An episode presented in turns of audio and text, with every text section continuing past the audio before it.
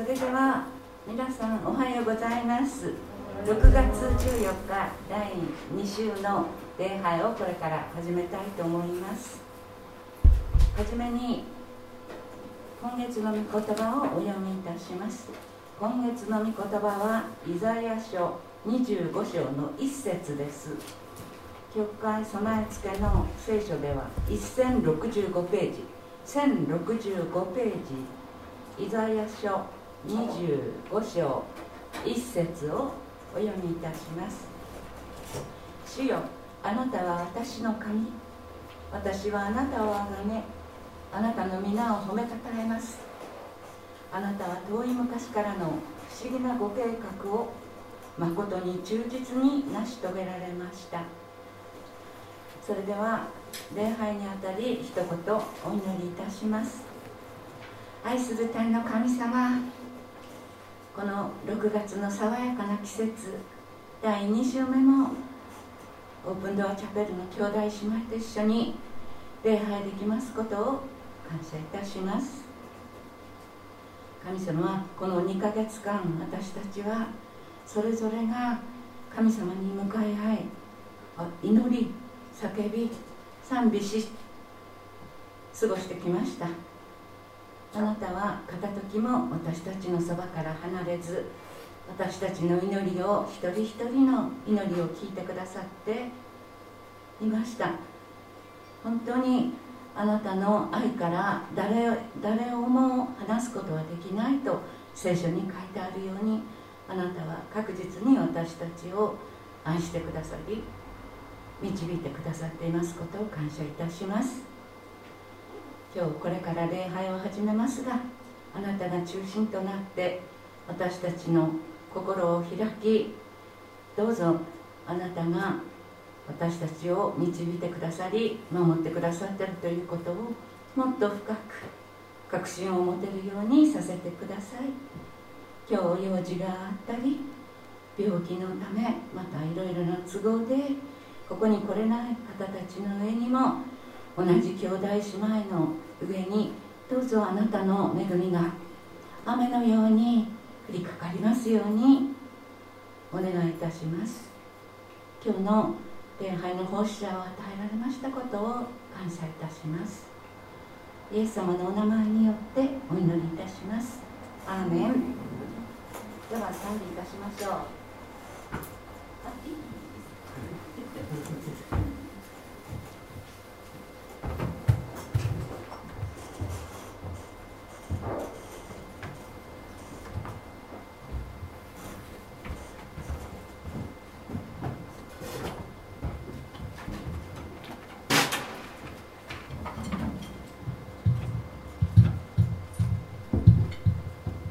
最初に2曲を賛美しましょう「主イエスの愛で」えーと、なんと素晴らしい。あなたをたたえあの2曲をですね賛美をしていきたいと思います、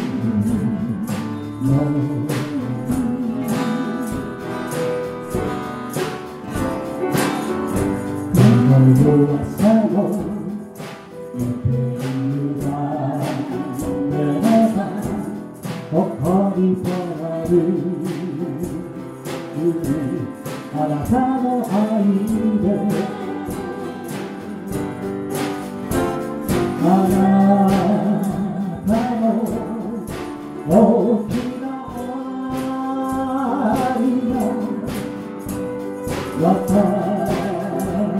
を映り込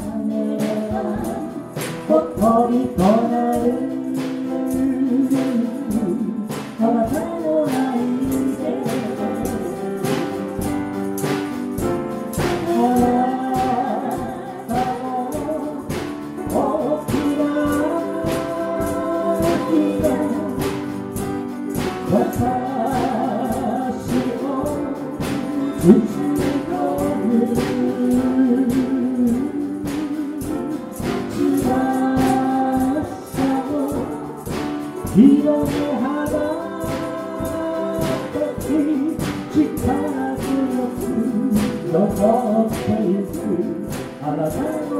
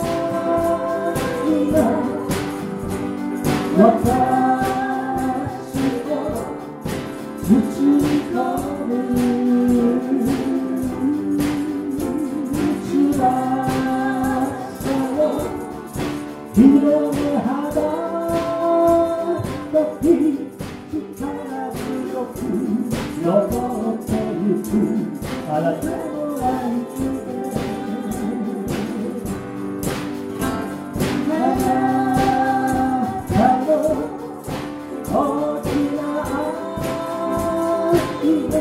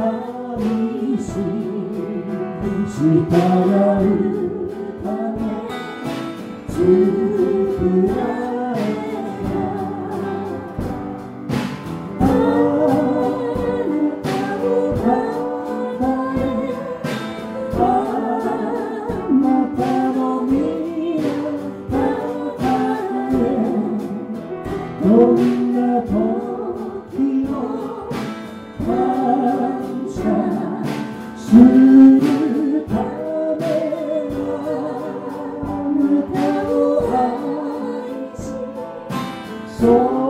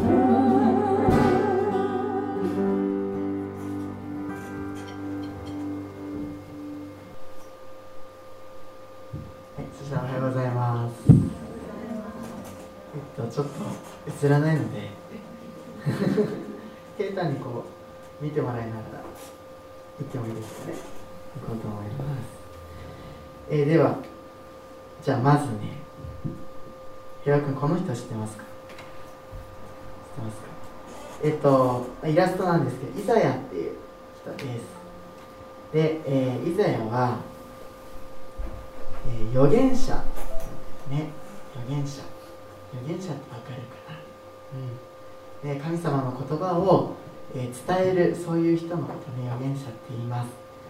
で、うんとイザヤっていう人がイザヤ書っていう聖書の箇所を、えー、書きました。イ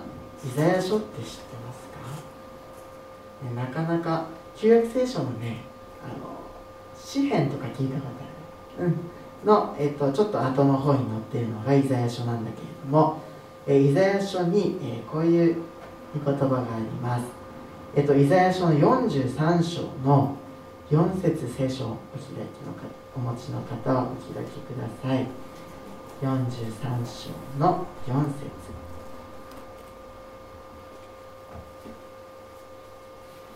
ね、ちょっと平太これを見ながら、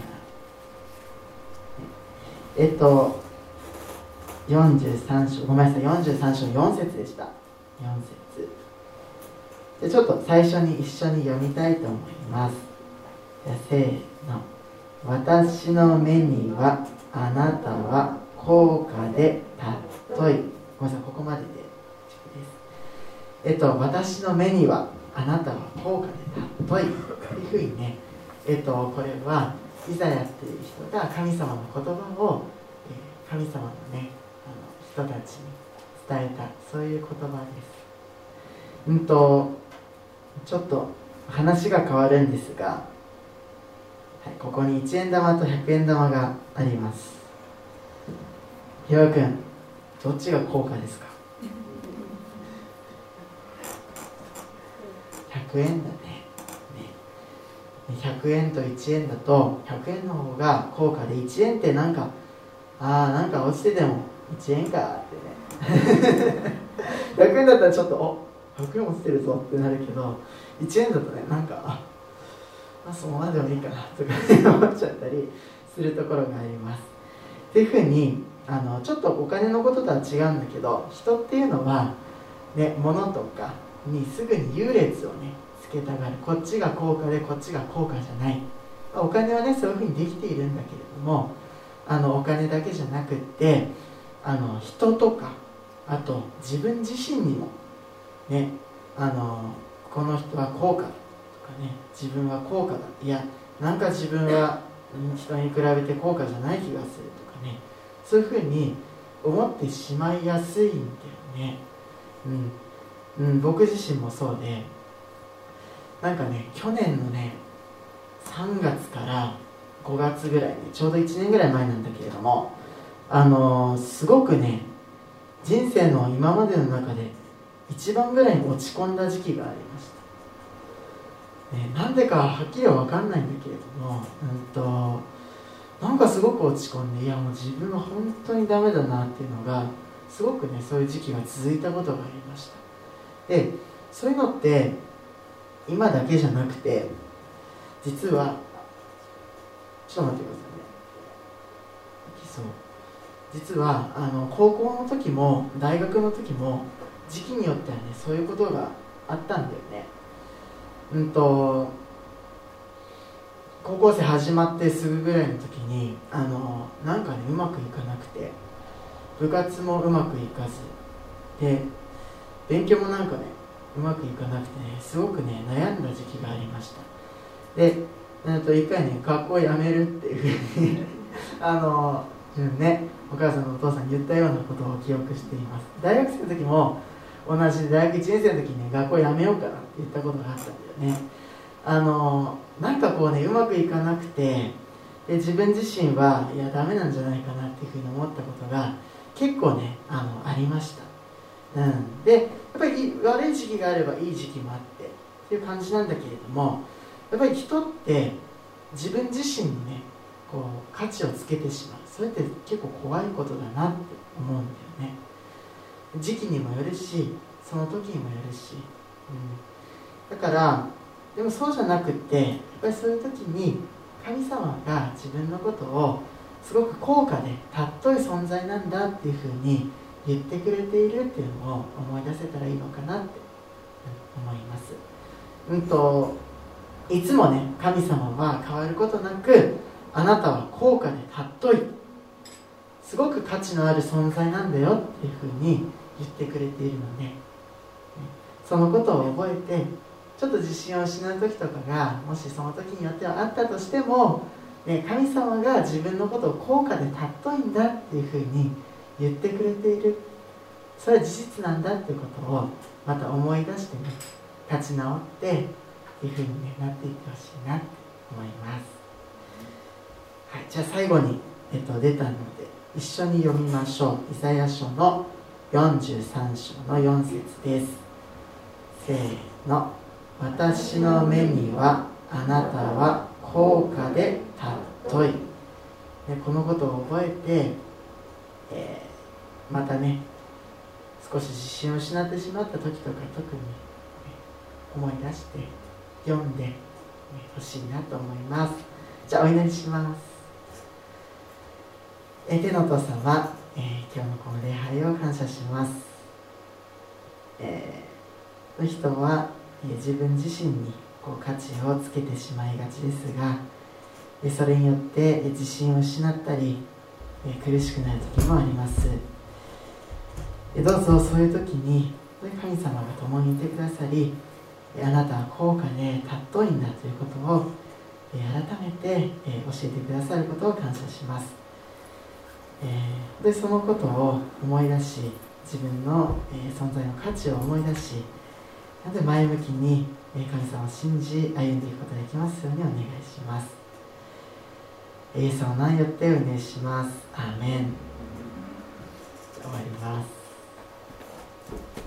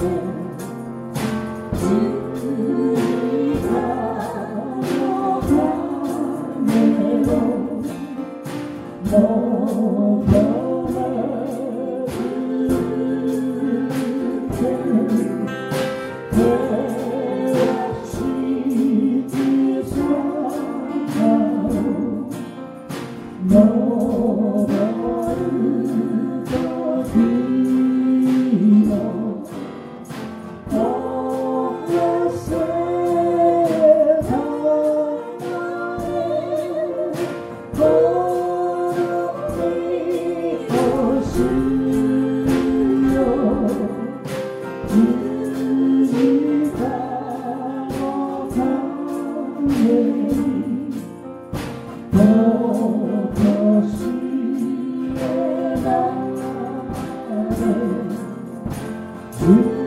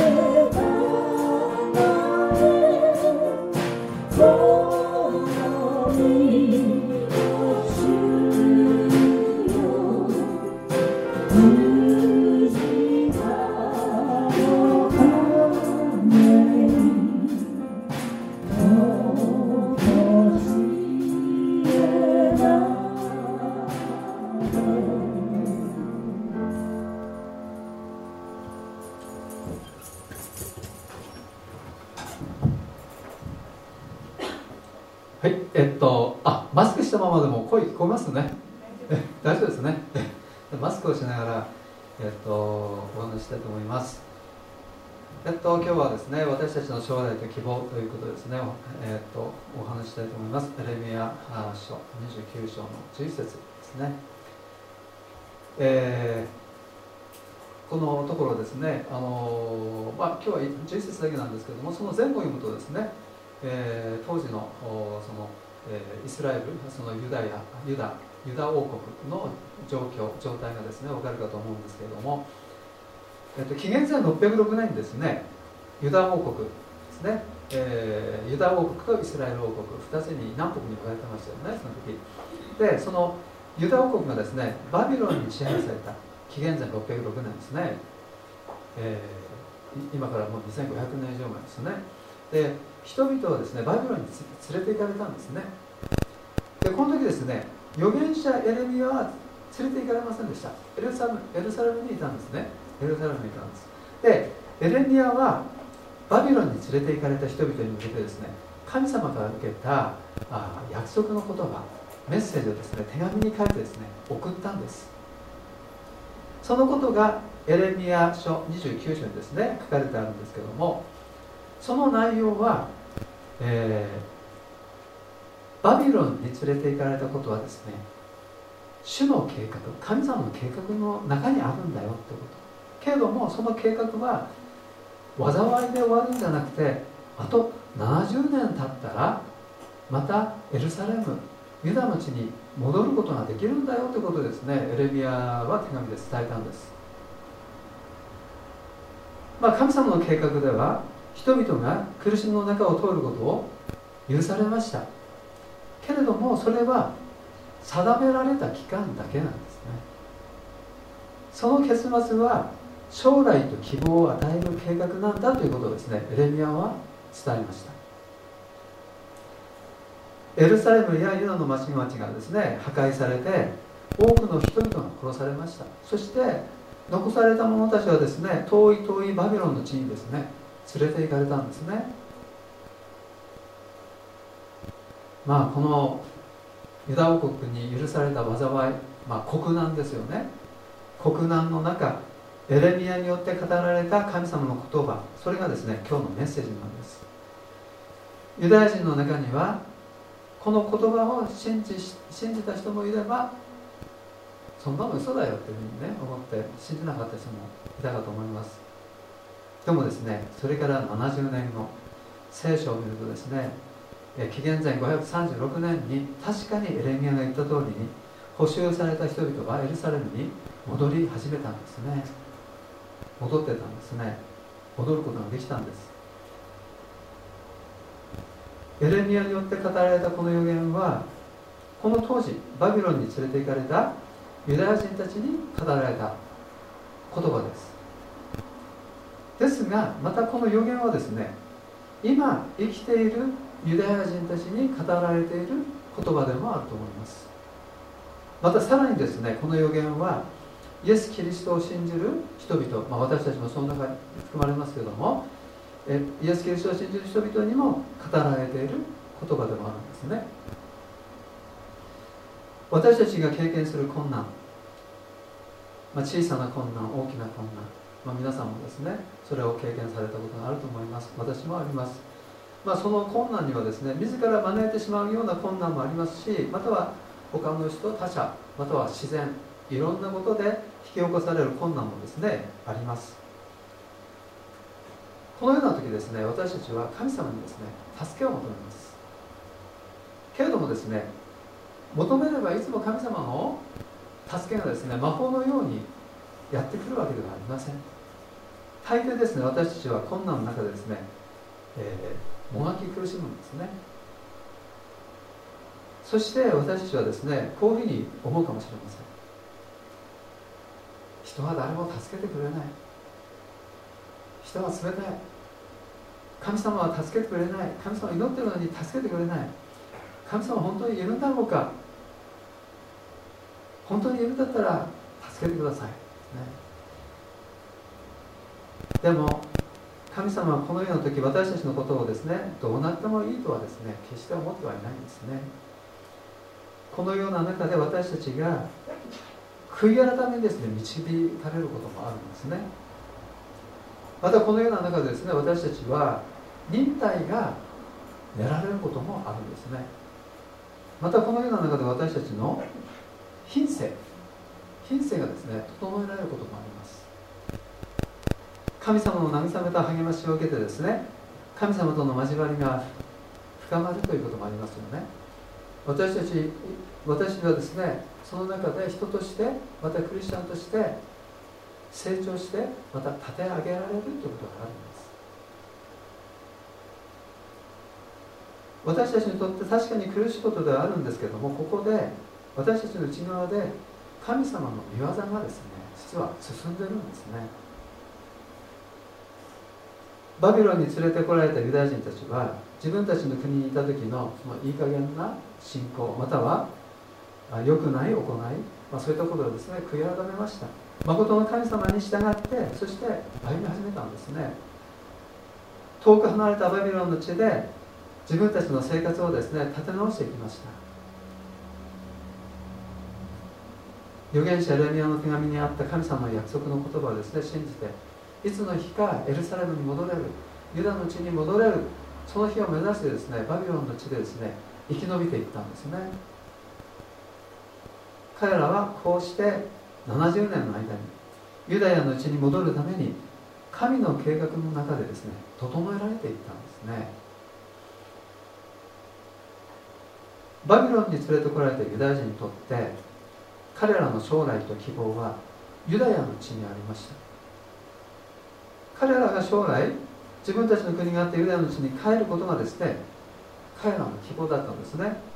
現在ですね世界には1500万人のユダヤ人がその半数がイスラエルという国に住んでいるそうです。また残りの半数はですね他の国々に住んでいるそうです。でもですね年々イスラエルに戻るユダヤ人がですね、え、増加してですね今イスラエルに住むユダヤ人がですね増えてきているそうですね、まあ、現代においてもそのユダヤ人の将来と希望はですねイスラエルの地にあるんだというふうに彼にとってはそうなんだとそういうふうに思います。ところでですね私たちにとって将来と希望というのは何でしょうね？私たちにとっての将来と希望。バビロン捕囚だバビロンに連れて行かれたユダヤ人にとって将来と希望ですねユダヤの地でした。ユダヤ人にとってのユダヤの地はですね何でしょうね？クリスチャンにとってまあ何でしょう？神神様の御国でしょうかね？神の御国。ユダヤ人にとってのユダヤの地はですねクリスチャンにとっては神の御国。でもクリスチャンっていうのはですね何何人であっても構わないんですね。ユダヤ人であってもアメリカ人であってもカナダ人であってもイギリス人であってもイエス・キリストを信じる人はみんなクリスチャンですね。ですから神の御国は全ての国の人々全ての人々のためのですね将来と希望なんですね。エレミア29章の10節の言葉はですねユダヤ人に対してだけ語られているメッセージはないです。またクリスチャンに対してだけ語られているメッセージじゃないですね。全ての国々と全ての人々に語られているメッセージなんですね。イスラエルそしてユダヤ人に起こった出来事を通して全ての国々と全ての人々のために将来と希望を与える計画が用意されているんだということを神様はですね知らせようとしているんですね。神の御国は全ての人々にとって最上のですね将来と希望です。まあ私たちにとってそれが全てであると言ってもですね言い過ぎではないと思うんですね。ですが全ての人々にとってこの地上にも将来と希望が必要であるということもですね現実です。私たち生きている者にとってこの地上にもですね私たちには将来と希望が必要なんですね。ユダヤ人にとってはイスラエルの地がこの地上にある彼らの将来と希望なんですね。日本人にとってはですね日本の地がこの地上にある将来と希望と言えるかもしれないですね。またはですね地球が私の将来と希望だという人もいるかもしれません。まあそしたら個人的にはどうでしょうね。個人的に。もちろん私たちにとってですね神の御国が最上の将来と希望というふうに言えると思います。じゃあですねこの地上ではどうなんでしょうね。えー、私がですね若かった頃私の将来と希望。まあ私も考えましたね。私が23歳の頃ですね将来仕事として何をしたらよいか分かりませんでした。まだ決まってなかったんですね23歳の時。それはですねあのもっと若い頃に美術大美術大学に入ろうと思って入れなかった。その挫折のせいでもあったんですね。だから自分は何をしたらいいか分かりませんでした。でその時私が行ってた教会でですね塾をやってたんですね。そこで2年間塾の仕事とそして教会の仕事を仕事をですねお手伝いしました。25歳の時将来フルタイムで神様の働きに就きたいなというふうにですね思うようになりましたね。でもですね牧師や伝道師以外の立場で働くということですねそういういい仕事があればいいなというふうに 思う程度だったんですね。まあ日本ではですねそれはとても難しいことですね。まああのクリスチャンの多い国まあ、アフリカとかオーストラリアとか、まあ、アジアでも多い国ありますけれども、まあ、そういったところでもいろんな形での働き方が可能なんだと思うんですね。でも日本ではとても難しいです。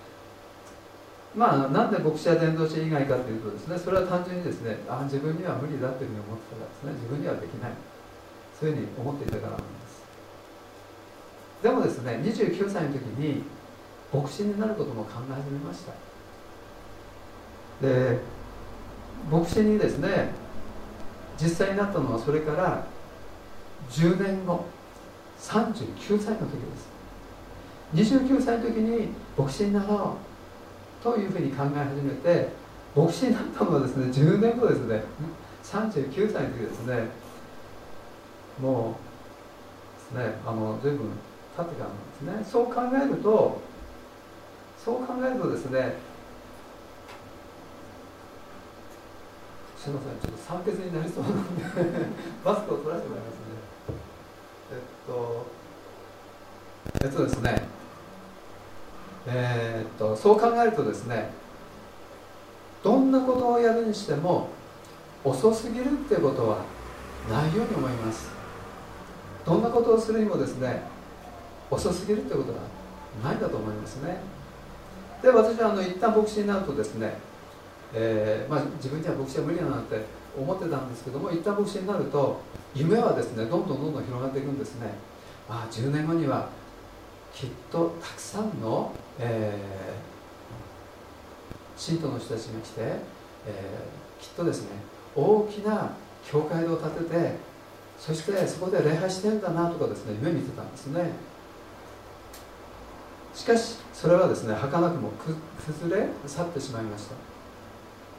そしてまあ、あの神様の導きがあったですね。2009年4月からオープンダーチャペルのですね、えー、牧師として、えー、勤めさせてもらうようになりました、本当にそのこと感謝しています。それからこの4月でですね2020年4月ですね12年目に入ります。入りました。この間ですねそれまでに街道が手狭に感じて何とかしなければならないなと思ったことが何とかありました。そのためにですね皆さんと一緒に街道を広くするために家財道具そこにいろいろんなものあったんですね。ここにもありますよね。家財道具を取り除いたり椅子の並べ方を変えたり変えてみたりみんなでですねいろいろ考えてそしてですねやってみたんですね。で実際やりました。けれどもそれからしばらくすると不思議ですね。人がいなくなったり来なくなったりするんですね。不思議ですね本当にね。ああここんなことする必要がなかったのかなと思ったり、えしてしまうんですけども、まあ、不思議に感じましたけども、まあ、またがっかりもしましたけども、まあ、一生懸命、えー、積んできたその積み木がですね、えー、崩れ去ってしまうようなそんな感じもしましたけどもあのそしてですね今回のですねこの新型コロナウイルス。これもですね大きなことですね。まあこういったことはですね、まあ、私の60年の人生においてまたオープンドアチャペルの30年の歩みにおいて初めの初めての本当に初めてのことじゃないかなというふうに思います。歴史上いくつかの大きな戦争がありました。20世紀にありましたね。またあ世界的な伝染病の大流行もありました。それらによって世界中の人々の命があなくなりました。奪われました。さらにですね世界的な経済的な大恐慌もですね起こったりもしました。今回の新型コロナウイルスっていうのはこの世界的な感染拡大っていうのはそれに匹敵するような大きな出来事じゃないかなというふうに思います。今私たちはですねその中に置かれているんですね。新型コロナウイルスによって私たち人間の計画は大きく狂ってしまいました、まあ、今年のですね7月に東京でオリンピックまた9月ですかパラリンピックですよね。その予定があったんですね。けれどもそれはですね来年に延期されてしまいました。もしかしたら中止の可能性もなくはない状態ですね。私たちのですね計画もガタガタです。それぞれの仕事における計画やまた個人のその家の計画ガタガタです。またあ教会としての計画もガタガタです。こう何も始められないようなですね状況に感じているところもあります。でもですね今日ですねやっと総会ができますね、えー、本当に感謝だと思います。まああの今回のコロナウイルスのことを通してですねまあ、皆さんも思ったかもしれないですけどもまああのいくつかあ新しい発見というかあこれはいいなと思うこともいくつかあるんですね、まあ、それはですねあのまあ、どこの教会もですね抱えている高齢化の問題ありますけども、まあ、高齢化が進んでいくとあのもう教会にですね、えー、来るのが難しい、えー、まあ、月に1回ぐらいの来れるかもしれないけど自分の車で自分の足で、え、教会まで来るのは難しい。そういうことがですね、あの将来必ずあの起こってくることなんですね。でもですね今回のコロナの問題の中でオンライン礼拝とかですねオンライン祈祷会というのが始まったんですね。やってみるとですねあこれって便利だなというふうに思いました、まあ、こうやって皆さんと共にですね集まれるっていうことは何よりもなんですけどもそれができない時はこういうやり方もあるのかということで、えー、新しい発見でしたね。でですねあのスマホとテレビをつなぐとですね大画面で礼拝中継見ることができるんですね。それも教えてもらいましたね。スマホとテレビをつなぐと大画面で礼拝中継が見れるんですね。皆さん知ってました？私知らなかったですね。できるんですよね。で例えばですね毎週車で、まあ、毎週ですね車で家から教会教会から家まで送ることができればいいんですけどももしもそれが難しい時月に1回だけ、えー、送迎をする。あとの3回は家ステイホームでですねステイホームで、えー、スマホを、えー、テレビにつないで大画面で礼拝中継で、え、参加する、まあ、そういった方法もあるわけなんですよね、まあ、これはすごい画期的だなと思うんですけども。であとですね例えば子供連れのお母さん、またお父さん、えちょっと下の方にいるのが難しくなったら上の方で